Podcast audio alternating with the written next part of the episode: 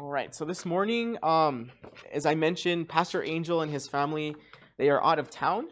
So um, I'll be uh, teaching for him this morning, and um, we will be in the book of Daniel this morning. If you want to turn there in your Bibles, and we will be in Daniel chapter one. Daniel chapter one, and the title of the message this morning is um, "No Compromise." No compromise. Daniel chapter 1.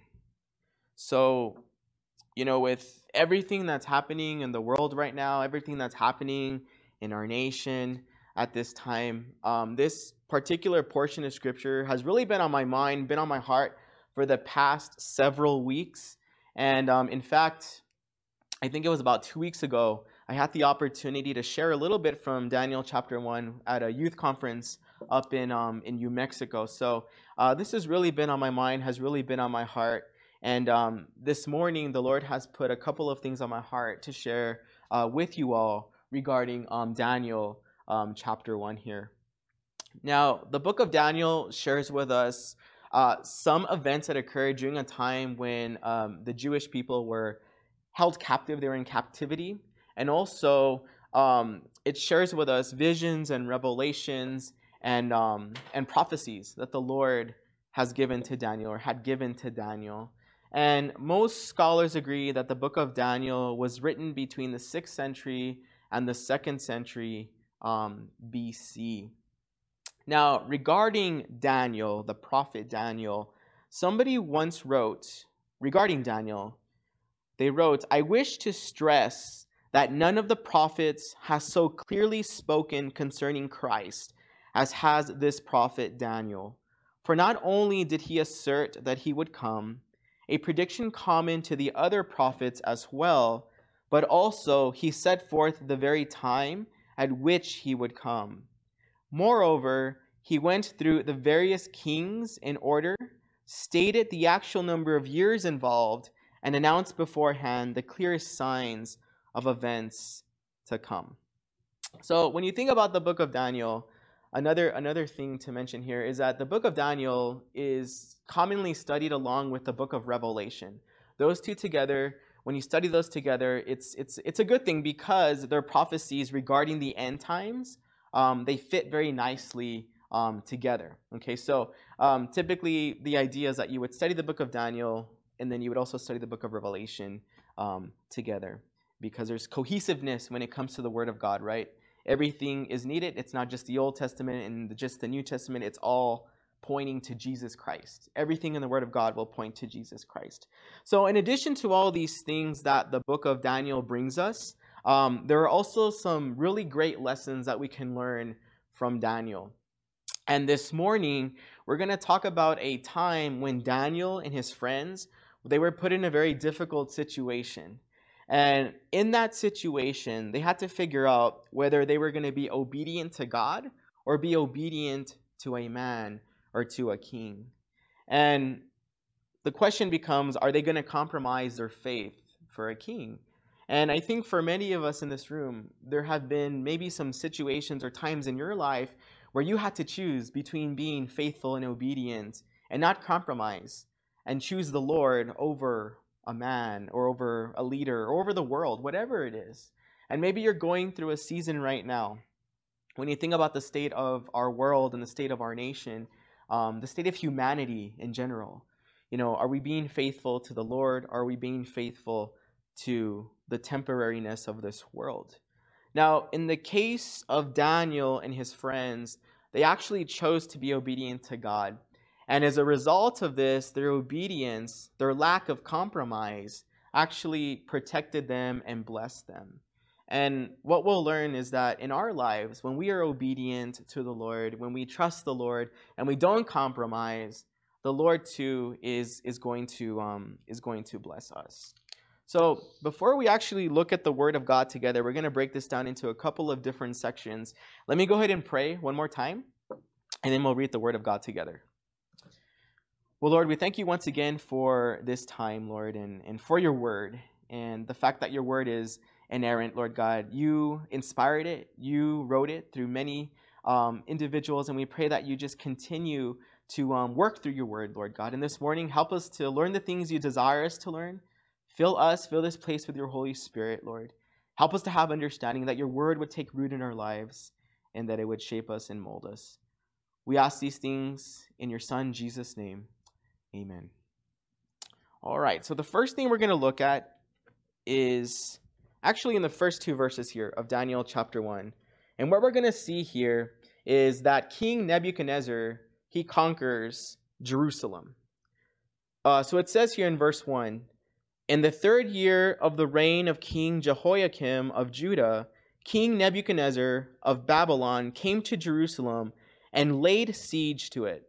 The Lord handed King Jehoiakim of Judah over to him, along with some of the vessels from the house of God. Nebuchadnezzar carried them to the land of Babylon, to the house of his God, and put the vessels in the treasury of his God. All right, so what we see here in these first two verses is that Daniel is writing about a time when Judah, um, Jehoiakim, the king of Judah, became captive. They became sieged under King Nebuchadnezzar, who was this evil ruler of Babylon. Okay? And Judah, remember, is one of the 12 tribes of Israel. And Judah was a descendant, I believe it was like the fourth son born to Jacob and to, um, and to uh, Leah. And um, the timing here, one thing I want to clarify about the timing here is notice that it says in the third year of the reign of King Jehoiakim, it's saying that King Nebuchadnezzar came and laid siege on Judah. Now, the timing here is not contradicting the timing that we read about, for example, like in the book of Jeremiah. So, here in Daniel, it says once again that it, this happened in the third year of King Jehoiakim. In Jeremiah, it says that this occurred during the fourth year of King Jehoiakim. But what we can, um, to clarify this, Daniel, scholars believe Daniel was likely using the Babylonian system of counting, which did not count a king's year of accession, um, while Jeremiah used the Israelite system of counting that actually included that year um, of accession. And this is probably why we see that difference in that in that year there. But it's the same. It's the same period of time that's being spoken of here, as we also read there, for example, in the book of um, of Jeremiah. I believe it's like in the 46th chapter where it talks about that. So going back to King, uh, to King Jehoiakim, um, this was an individual that was actually placed on the throne by Pharaoh of Egypt. Okay, and it's interesting because Jehoiakim, his name means Yahweh raises up. But in this particular case, he was not raised up by the Lord to the throne. It was by actually Pharaoh, this individual from Egypt. And we're going to see because of this, there are consequences to this to this um, disobedience that we that we see here in the land of Judah. But Nebuchadnezzar, this was the king of Babylon from about 605 BC to around 562 BC, kind of estimated there. And Nebuchadnezzar served as God's instrument of judgment on Judah for its idolatry um, its unfaithfulness and its disobedience. And you can say they were kind of a part of the world system under, um, you know, being faithful to Egypt and to Pharaoh. And we'll talk a little bit about that right now. But if you remember in Jeremiah chapter 25, um, verse 9, here it speaks regarding Nebuchadnezzar and how the Lord used this individual to bring judgment upon um, upon Judah. So it says, I'm going to send for all the families of the north. This is the Lord's declaration. And send for my servant Nebuchadnezzar, king of Babylon, and I will bring them against this land, against its residents, and against all these surrounding nations. And I will completely destroy them and make them an example of horror and scorn and ruins forever. So, the Lord using Nebuchadnezzar as his instrument and his, as his tool to bring judgment to these individuals. And when you think about Nebuchadnezzar, this was a brutal, powerful, ambitious leader or individual. Okay? And Nebuchadnezzar came against Jerusalem because if you remember, Pharaoh of Egypt invaded Babylon, okay? And Jerusalem had been loyal to Pharaoh of Egypt. And the Bible tells us of two additional encounters that Jehoiakim would have with Nebuchadnezzar. This is the first that we're reading about this morning here in, in uh, Daniel chapter 1. But notice here that Daniel says that the Lord handed Jehoiakim over to Nebuchadnezzar. And we know this because, as we read in Jeremiah 25, the Lord used Nebuchadnezzar um, as his instrument to bring judgment upon them because of their idolatry and their unfaithfulness to the Lord. And notice that in these first two verses that Nebuchadnezzar took some vessels from the house of God. Okay? Now, Nebuchadnezzar didn't take everything. He took certain items. Um, some people suggest that the remaining stuff in the temple may have been hidden before he came or may have been sent to Babylon um, later. Uh, we really don't know. But what we know is that he took some of the vessels from the house of the Lord and took them um, to his gods. And this is the setting of, of what's to come for the remainder of this chapter. So, this is kind of an unsettling time that Daniel and his friends are going to be finding themselves in. Very similar to what we see in our time right now, a very unsettling period. So, in the next few verses, uh, actually just verse 3 and 4, what we're going to see here is that we are going to be introduced to Daniel and, um, and some of his friends. And the fact that these were young adults, they were young people. And we'll see this in the text. So it says, beginning in verse 3, it says, The king ordered Ashpenaz, his chief eunuch, to bring some of the Israelites from the royal family and from the nobility, young men without any physical defect, good looking, suitable for instruction in all wisdom, knowledgeable, perceptive, and capable of serving in the king's palace. So I'll stop there for now and then I'll read this other section in just a little bit here.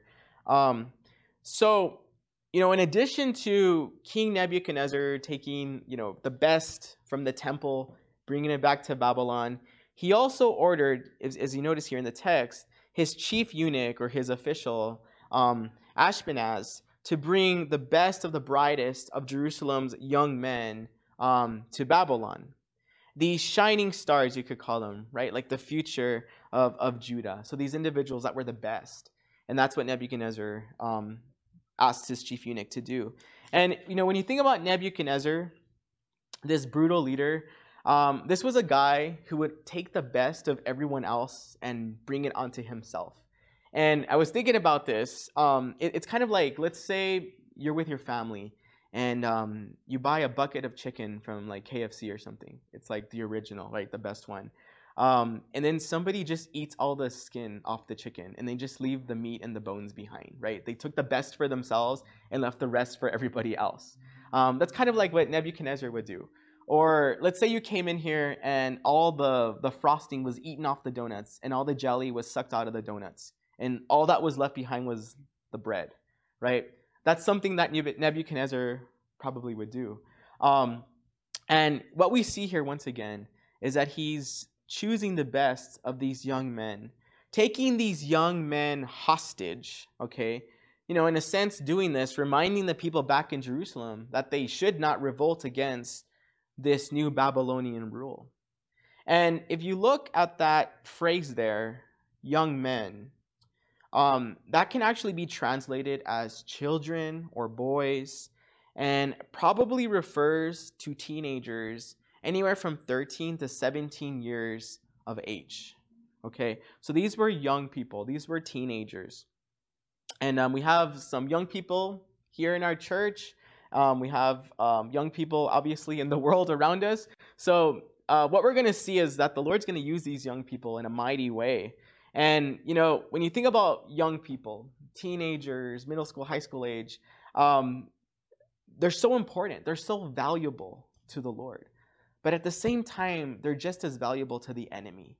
And when you think about the world right now, the enemy is after the young people. He's after everyone, of course, but I don't know. I, in my heart, I believe that the young people who are the next group of individuals to carry the torch of Christianity, the enemy's after them even more so. And that's why they're so valuable, they're so important. And God can use them in mighty ways. And like I said, we'll see this this morning. So if you're a young person and you don't think you're significant, you don't think you're valuable, you're very wrong. You're so valuable to God, but at the same time, you're valuable to the enemy. And you have to make sure that you choose. You choose the Lord, Team Jesus, because your value for Him is going to allow you to do some wonderful things. And, um, and you're valuable to your families and to your friends and to everybody around you. But never forget that. Everyone is valuable. Um, and of course, right now we're talking about young people because of this reference here um, to Daniel and, um, and his friends. And, you know, I'm sure Nebuchadnezzar knew how valuable these young men were um, because, once again, they were the next generation of, um, of that region of Judah, right? And he, he wanted to indoctrinate them. It was urgent for him to, um, to change their views, to change their culture for his purpose, to use them for himself. And um, what we're going to see here, once again, is that um, he's going to have a hard time with Daniel and, and, and his friends. So notice here in the second part of verse 4, I think I read the first part of verse 4, um, and I'll read all the way to verse 7.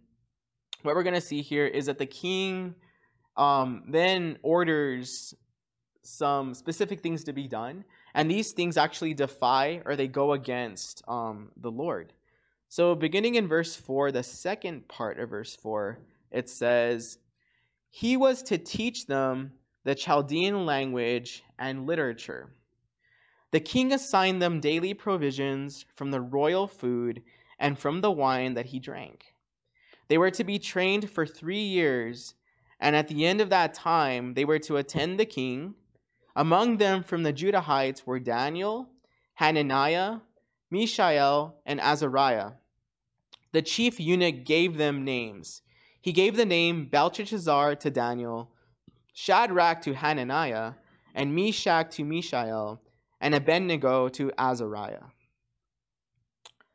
Okay, so these young men that were to be brought from um, from Judah, from, from Jerusalem, these bright men were to be trained for three years and probably to groom them, to get them ready for um, civil, civil service there with King Nebuchadnezzar. And notice here that the king controlled everything. He controlled what they ate, he controlled their education, and he even had their names changed, right? Their names were changed by that chief eunuch. And the purpose of controlling their food, the purposes of controlling their education, and changing their names or their identities was to totally indoctrinate them, to brainwash them in a sense, um, to change these young men's hearts, to turn away from their Hebrew culture and from the Lord, and to turn to the cultural ways of the Babylonians and to turn to their false gods. That's what was the purpose here of, um, of all of this change. And notice that these young men were to be trained in the Chaldean language and literature, and this would certainly turn them from their Hebrew culture and, um, and from the Lord as well. And notice that they also had a very strict diet, right? And you know, when you think about those times, having the same food and having the same wine um, that was prepared for the king and provisioned by the king was actually something that was very honorable. But in this case, um, not so honorable because the food and the wine, all these things, um, they went against the one and true king, which is um, the Lord. And then notice that Daniel and his friends, they initially had names that honored God, okay? And then they were given names that honored false gods. So if you look at their Hebrew names, Daniel, for example, his name actually means God is my judge. Hananiah means beloved by the Lord. Uh, Mishael means who is as God. And Azariah means the Lord is my help. Okay, so those were their Hebrew names. And then they were given these new Babylonian names. So Daniel, remember in the text it says, was to be named Belteshazzar, which means Bel's prince. Hananiah was given the name Shadrach, which means illumined by the sun god or by sun god. Um, Mishael was given the name um, Meshach, which means who is like Venus. And Azariah was given the name Abednego, which means um, servant of Nego. So, what we see here is that their names are changed from names that honored God to names that honored um, false gods and not the Most High.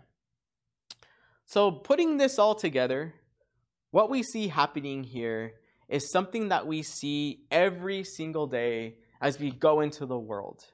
And it's obvious, as we've already mentioned, we're living in very difficult times right now. The world is a mess, isn't it? Um, we're living in very trying times for believers. And when you think about our schools, you think about our places of work, what you see on television, social media.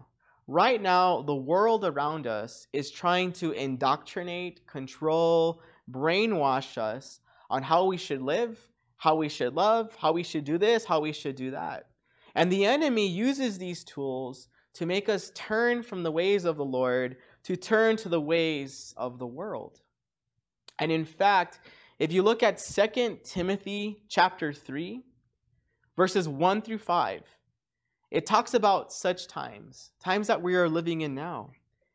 It says there in 2 Timothy chapter 3, verses 1 through 5, um, Paul writes, But know this hard times will come in the last days, for people will be lovers of self, lovers of money, boastful, proud, demeaning, disobedient to parents, ungrateful, unholy, unloving, irreconcilable, um, slanders, without self control, brutal, without love for what is good traitors, reckless, conceited, lovers of pleasure rather than lovers of God, holding to the form of godliness but denying its power.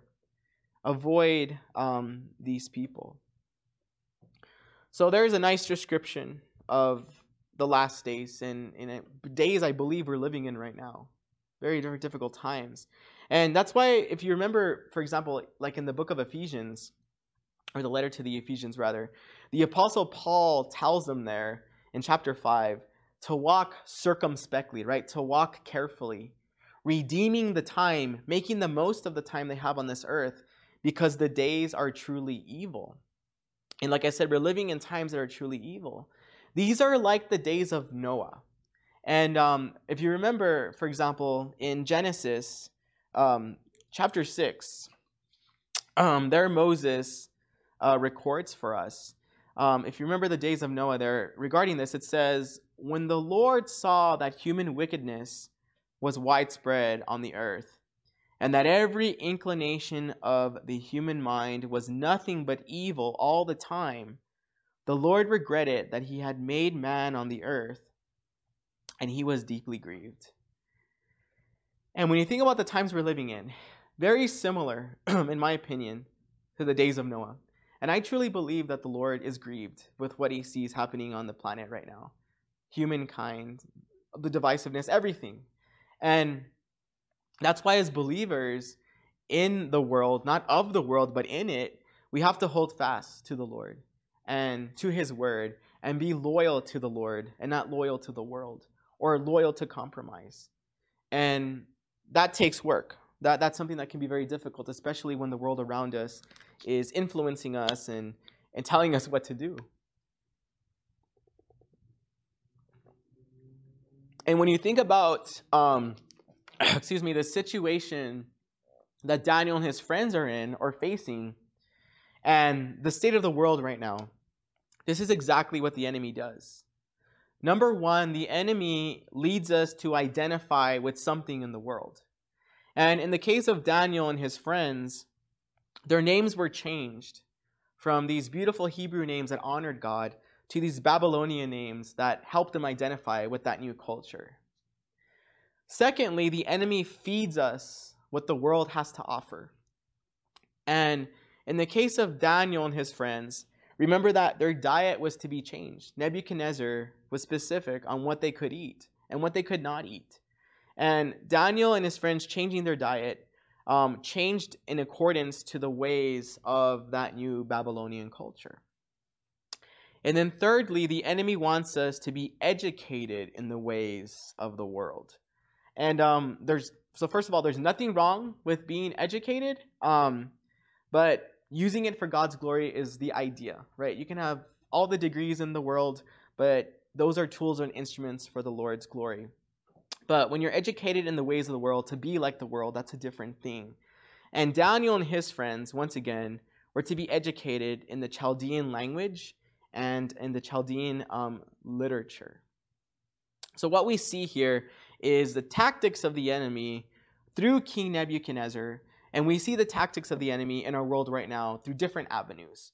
And the only way we can escape those tactics of the enemy is by what James tells us in James chapter 4 verse 7. It says there, "Therefore submit to God, resist the devil, and he will flee from you." But it has to be in that order. We can't resist the devil first and then submit to God. We have to submit to God first. That way, we have the ability to resist the devil. And then all these tactics can flee from us. And remember, we have all the tools and instruments we need to submit to God, right? We have the power and the person of the Holy Spirit. We have the Word of God, right? We have the Bible. We have um, prayer. That's our communication with the Lord. You know, right now, when you think about prayer, prayer is a tool that is so underutilized in the church. Um, prayer gatherings are the least attended event typically at a church. And um, we have to pray. We have to cry out to the Lord. There's no, you know, you don't have to do it in some, you know, specific way. You just have to speak to the Lord wholeheartedly. And the Lord knows what's on our hearts. We just have to ask Him. And then, fourthly, we also have um, fellowship, right? We have sisters and brothers in Christ that can help us in difficult times because we can't run this race alone. It's extremely difficult to run this race alone. We need each other. And that fellowship is very important. If you tap into those four things, the enemy is going to have a really hard time with you because you're going to have the ability to submit to God. It's not going to be easy. There's going to be some days that are harder, harder than others. Believe me, I know this is easier said than done, but we have all that we need. That way, we can escape those tactics, those tactics of the of the enemy. And what we're going to see here in the next several verses is that Daniel and his friends, they do exactly that. They don't compromise. Even though this vicious, brutal king um, has brought all of these, these things upon them. So if you look here, beginning in verse 8, um, and I'll go ahead and read through, uh, let me read through verse 16, and then we'll, we'll break this down a little bit. It says there, Daniel determined that he would not defile himself with the king's food or with the wine he drank. So he asked permission from the chief eunuch not to defile himself. God had granted Daniel kindness and compassion from the chief eunuch, yet he said to Daniel, I fear my lord the king, who assigned your food and drink. What if he sees your faces looking thinner than the other young men your age? You would endanger my life with the king. So Daniel said to the guard whom the chief eunuch had assigned to Daniel, Hananiah, Mishael, and Azariah, Please test your servants for ten days. Let us be given vegetables to eat and water to drink. Then examine our appearance and the appearance of the young men who are eating the king's food, and deal with your servants based on what you see. He agreed with them about this and tested them for ten days. At the end of the 10 days, of 10 days rather, they looked better and healthier than all the young men who were eating the king's food. So the guard continued to remove their food and the wine they were to drink and gave them um, vegetables. All right, so very interesting here. Um, what we see, what we can you know conclude here, is Daniel was very, very determined um, not to defile himself as well as his friends. It was set upon his heart that he would not compromise. He would not go against um, the Lord because of this, this earthly ruler, King Nebuchadnezzar. And, um, and maybe you're thinking to yourself, you know, why, why is he making such a big deal, right? Like it's just food. You know, just eat the food, it'll be okay. Well, the truth of the matter is, we can only grow in our intimacy with the Lord. We can only grow in the Lord when we are faithful, even in the little things. Because sometimes we don't think those little things are important, but to the Lord, those little things are extremely important. And um, our relationship with the Lord should touch every aspect or every part um, of our lives. And then going back to this food that you know Daniel didn't want to eat because he didn't want to defile himself. If you remember, the root of sin goes back to the Garden of Eden, right? And you know, remember there, forbidden food was eaten, which led to all of this chaos that we're living in now, right? So, you know, Daniel was determined in his heart not to defile himself and to go against um and the Lord go against the Lord. And when you think about the food, for example, you know, this was a Babylonian king. Um, obviously, the food was not going to be kosher, right? And in that time, you know, remember the standards that Daniel and his friends had um, were very high, right? From this traditional Jewish law. They had to follow those things. And eating the king's food likely would defile them in the sense that it was not kosher. The food was probably also um, sacrificed to idols and to false gods. And then to top it off, eating the king's food in a way showed fellowship with them and with this new Babylonian culture or cultural system. Additionally, the wine was probably sacrificed to idols and, um, and false gods. And you know, Daniel, he probably knew that there were there could be some serious consequences going against the king. And um, you know, after all, it was a king who had ordered this menu, right? And when you think about King Nebuchadnezzar, this guy was pretty capable of some great cruelty. If you remember, for example, in the book of Jeremiah, chapter 39, um, if you remember there, he murdered the sons of King Zedekiah of Judah. And if you remember, he murdered them in front of him before gouging his eyes out. So the last thing that king saw were his sons being murdered.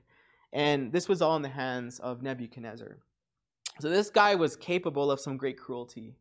And as you can imagine, um, you know, Daniel was aware of this. But in the case of Daniel, he feared God more than he feared King Nebuchadnezzar. And the Word of God tells us, for example, in the Gospel of Matthew, chapter 10, verse 28, there it says, Don't fear those who kill the body but are not able to kill the soul. Rather, fear him who is able to destroy both soul and body in hell. So, the only person we need to fear is the Lord, not man, not anything that is of this world, um, because only the Lord is the one who can um, throw us to hell or, or send us to heaven, right? Um, no one can do that. They can kill us physically, but they can't kill us spiritually in a sense. All right, so his faith in God, in God's word, that is Daniel, it resulted in obedience. So then, what the word of God tells us here is that he actually asked the chief eunuch, right, permission not to defile himself. And I love this because when you, when you think about the way Daniel d- does this, right, Daniel, um, he could have gone on a hunger strike and made a scene, right? but rather he goes to the chief eunuch and politely asks him, "Hey, um, you know, I don't want to defile myself, right?"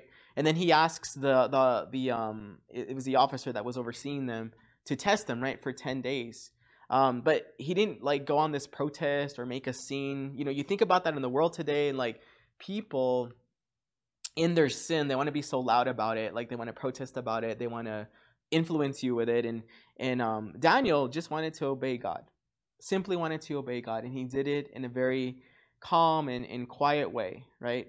And um, and we should have the same heart as Daniel to just want to obey God and not make a scene. And then notice because of his obedience to the Lord, um, God actually grants him kindness and compassion from this this eunuch, right?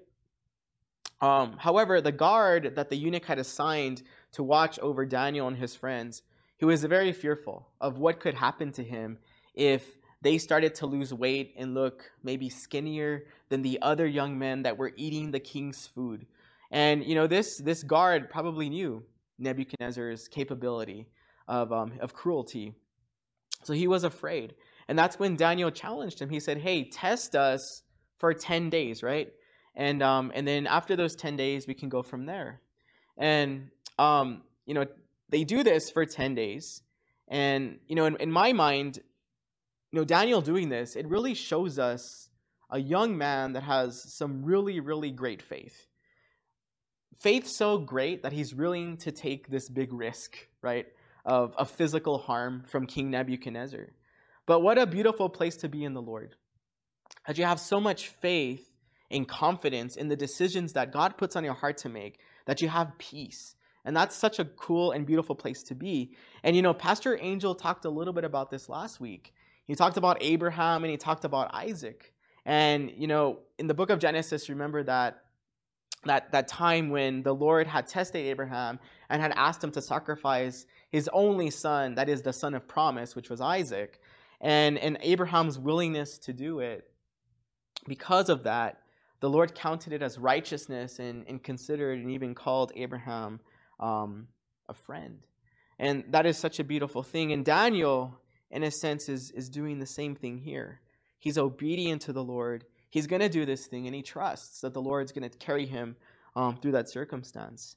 So, notice that at the very end of that section there, that after 10 days, that Daniel and his friends, they actually looked healthier, right? They looked healthier than the other young men that had defiled themselves. Um, and you know this, so this is not an encouragement to you know become a vegetarian necessarily. Um, what we want to understand here is that because of their obedience to God, He provided love and protection that made them healthier and and, and stronger, right? And, and and thank God for that because. Um, I like steaks and I like carne asada. I have to eat my meat. So, um, you know, it's not just because you're a vegetarian that the Lord's going to bless you, but rather your obedience to the Lord is what's going to bless you. Okay? Um, so, like Daniel, the Lord, and, and I'm sure He's done this in your life as well, He will make you stronger. Maybe not physically necessarily, but spiritually, He will make you stronger. And that's, that's very important. All right, so the last thing we want to look at here is that because of their obedience to the Lord, that God blessed Daniel and his friends and he protected them as well. So um, I think I left off on 17. So, yes, beginning in verse 17, it says, God gave these four young men knowledge and understanding in every kind of literature and wisdom. Daniel also understood visions and dreams of every kind. At the end of the time um, that the king had said to present them, the chief eunuch presented them to Nebuchadnezzar. The king interviewed them, and among all of them, no one was found equal to Daniel, Hananiah, Mishael, and Azariah. So they began to attend uh, the king in every matter of wisdom and understanding that the king consulted them about. He found them ten times better than all the magicians and mediums in his king, entire kingdom. Um, Daniel remained there until the year of King um, Cyrus. So, very, very interesting here. Um, the blessings that resulted from obedience um, to the Lord. And I like to think of obedience as like the spout where the blessings pour out, right? Um, Daniel had faith in God's word, and that's what led to Daniel's obedience to God's word.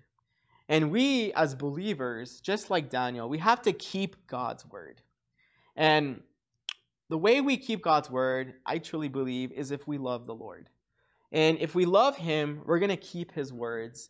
And in fact, if you look in the Gospel of John, in chapter 14, for example, here Jesus is speaking to the disciples. He's telling them about the helper, the promise, speaking of the power and the person of the Holy Spirit. And then he tells them, if you love me, you will keep my commands. And if we love him, we're going to keep his commands, right? We're going to keep his word. And we have to love the Lord more than we love the world, than we love pleasure, than we love the sin in our lives, right?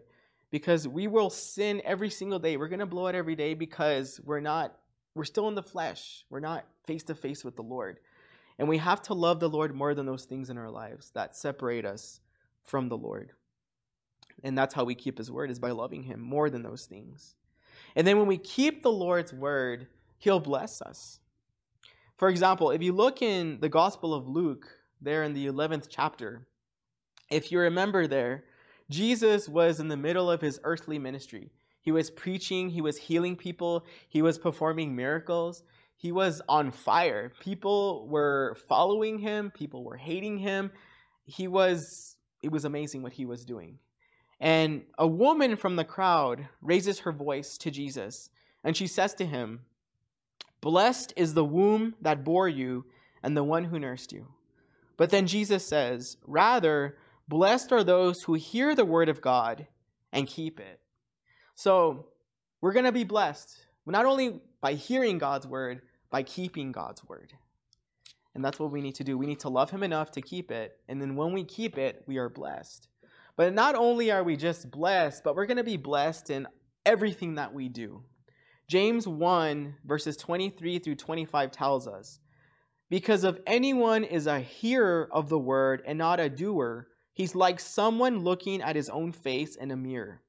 For he looks at himself, goes away, and immediately forgets what kind of person he was.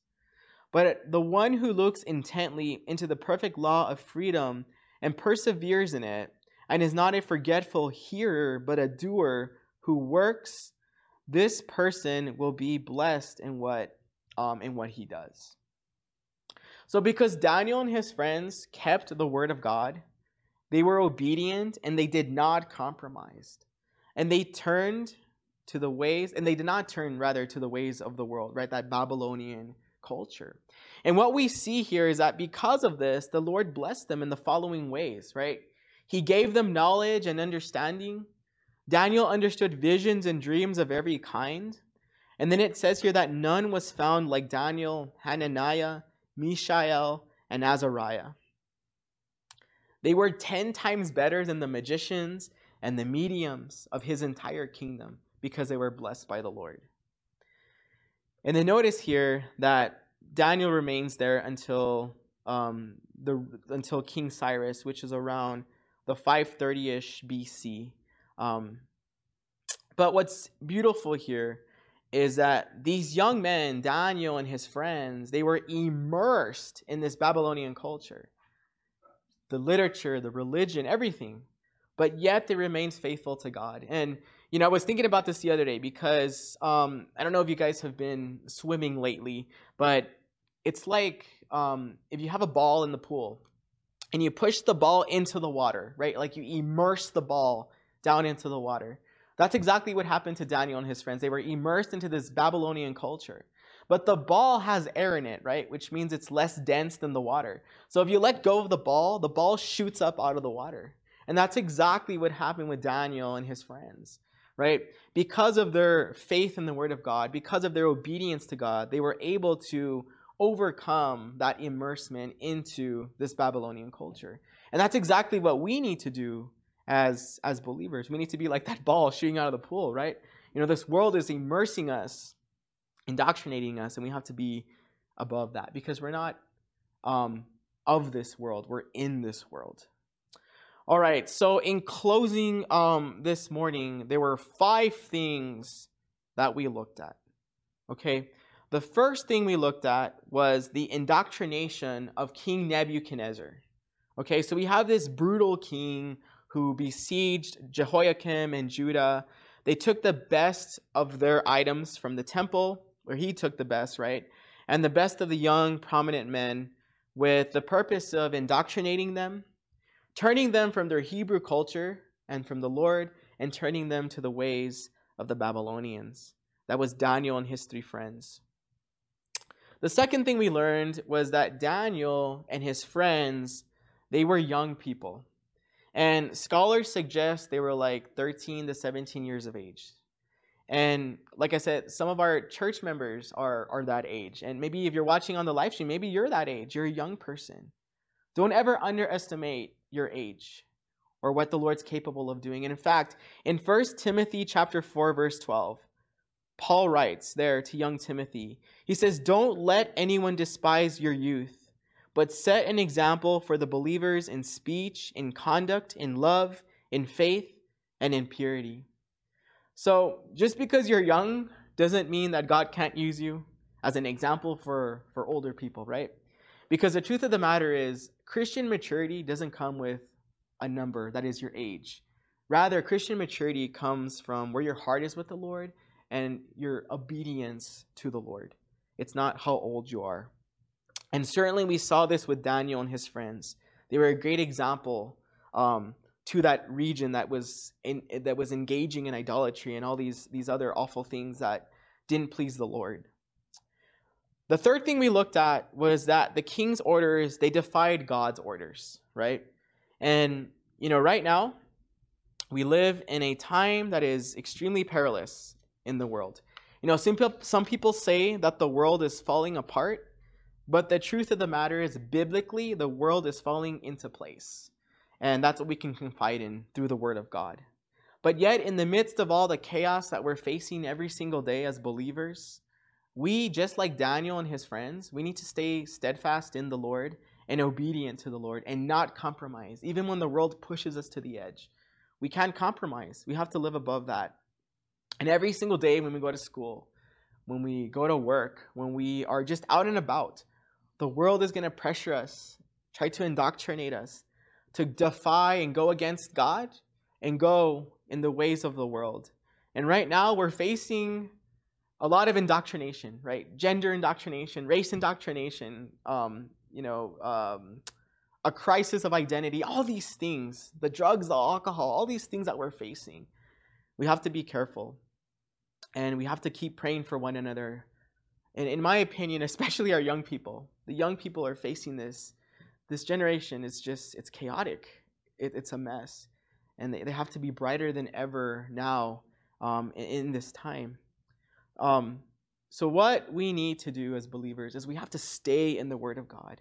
That way, we know where we stand when it comes to different topics and different issues that we're facing um, in the world because our, our identity is not in the world. Our identity is in Christ Jesus. And that's um, where we have to, to focus on. And the only way we're going to learn more about Christ is by reading the Word of God because it points us to Jesus Christ. It talks to us, it shows us the life of Jesus Christ. The person you hang out the most with is the person you're going to become the most like. So we want to hang out, we want to spend most of our time with the Lord, don't we? We want to spend our time in His Word, seeking Him, desiring to be more like Him. And in the midst of all this, um, we can do what Daniel and what his friends did, right? They didn't give in.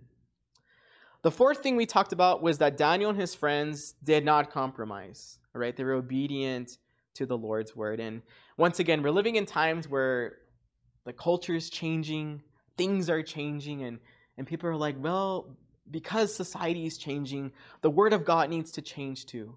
But the truth of the matter is, God's word doesn't need to change because God's word never changes, right? Psalm 119, there in the 89th verse, tells us that the word of God is eternal and it stands firm in heaven. The word of God will never change. Presenting the word of God changes, but not the meaning or the interpretation of the word of God. That will always stay the same. We can't change it to fit the times or to fit any type of motive or any type of agenda that is man made. We have to be very careful. The author of Hebrews, chapter 13, verse 8, tells us that Jesus Christ is the same yesterday, today, and forever. And because Jesus Christ is the same yesterday, today, and forever, that means the Word of God is the same yesterday, today, and forever. Because remember, in the Gospel of John, it tells us there in the first uh, verse, chapter 1, it says, In the beginning was the Word, and the Word was with God, and the Word was God, right? And then, of course, the Word became flesh which was Jesus or is Jesus. Um, that's a little bit later in that in that uh, chapter there. But the word of God is God. God never changes, so therefore the word will never change, and that's why we can't compromise. We have to hold fast to exactly what the word says. And when we have that faith, like Daniel in the word of God, the decisions we make, um, we can have we can have confidence in, in those things. Because how are we supposed to win the world for Christ if we look and we act exactly like the world does, right? We have to be careful. And then lastly, what we talked about was that out of obedience, God protected and blessed Daniel and his friends. We learned that Daniel and his friends, They listened to their inner conviction and overcame the pressure on the outside, and God honored them for that obedience. Okay? And he'll do the same for you and he'll do the same for me, right? When we when we honor the Lord, he will honor us as well. You know, Pastor Chuck once said, "Wisdom is knowing what to do with what you know." And with everything we talked about this morning and everything that you've learned or have been taught through the word of God, we have everything that we need. We can we have the confidence that we need to make the right decision in the eyes of the Lord. And when things get tough around us, um, we can just confide in that. I read a quote the other day that says, Man's laws cannot make moral what God has declared immoral. Even if sin is legalized, it's still a sin in the eyes of God. So we have to be careful. And then I'll close with this from Acts chapter 5. This is something that we talked about last week um, with the youth group. You know, we're going through the book of Acts. But there, if you remember, in Acts chapter 5, Peter and the apostles, they were performing signs and wonders by the power and the person of the Holy Spirit. And they were teaching in the name of the Lord. And of course, the, the religious leaders in that time, they were becoming angry and upset. And they, they um, eventually threw them in prison and then brought them to trial. And they told them, they were ordered not to teach in the name of the Lord. And then Peter responds beginning in verse 29 there of Acts chapter 5. He says, We must obey God rather than people. The God of our ancestors raised up Jesus, whom you have murdered by hanging him on a tree. God exalted this man in his right hand as ruler and savior to give repentance to Israel and forgiveness of sins. We are witnesses of these things, and so is the Holy Spirit, whom God has given to those who obey him. So, just like Peter and these apostles, and Daniel and his friends, and the many countless saints before us, let us continue steadfastly in the Lord and not compromising, even when the world around us is pressuring us or caving in on us. Amen. Well, if you're watching uh, via the live stream, or maybe even here in person, and um, and maybe you don't have a relationship with Jesus Christ, and maybe this morning you're tired of wrestling with the indoctrination of this world and um, the fact that this world is not satisfying. The only thing that satisfies is the Lord. And you're tired of that.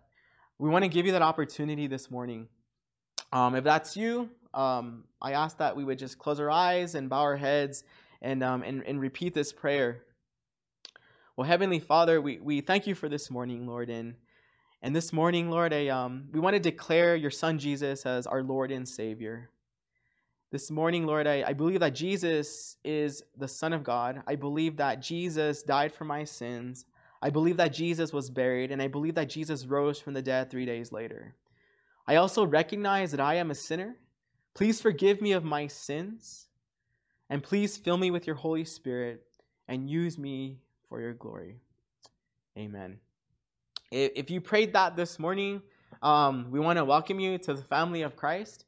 And as always, um, I can assure you that there is a celebration going on in heaven, or in heaven rather, on, on your behalf.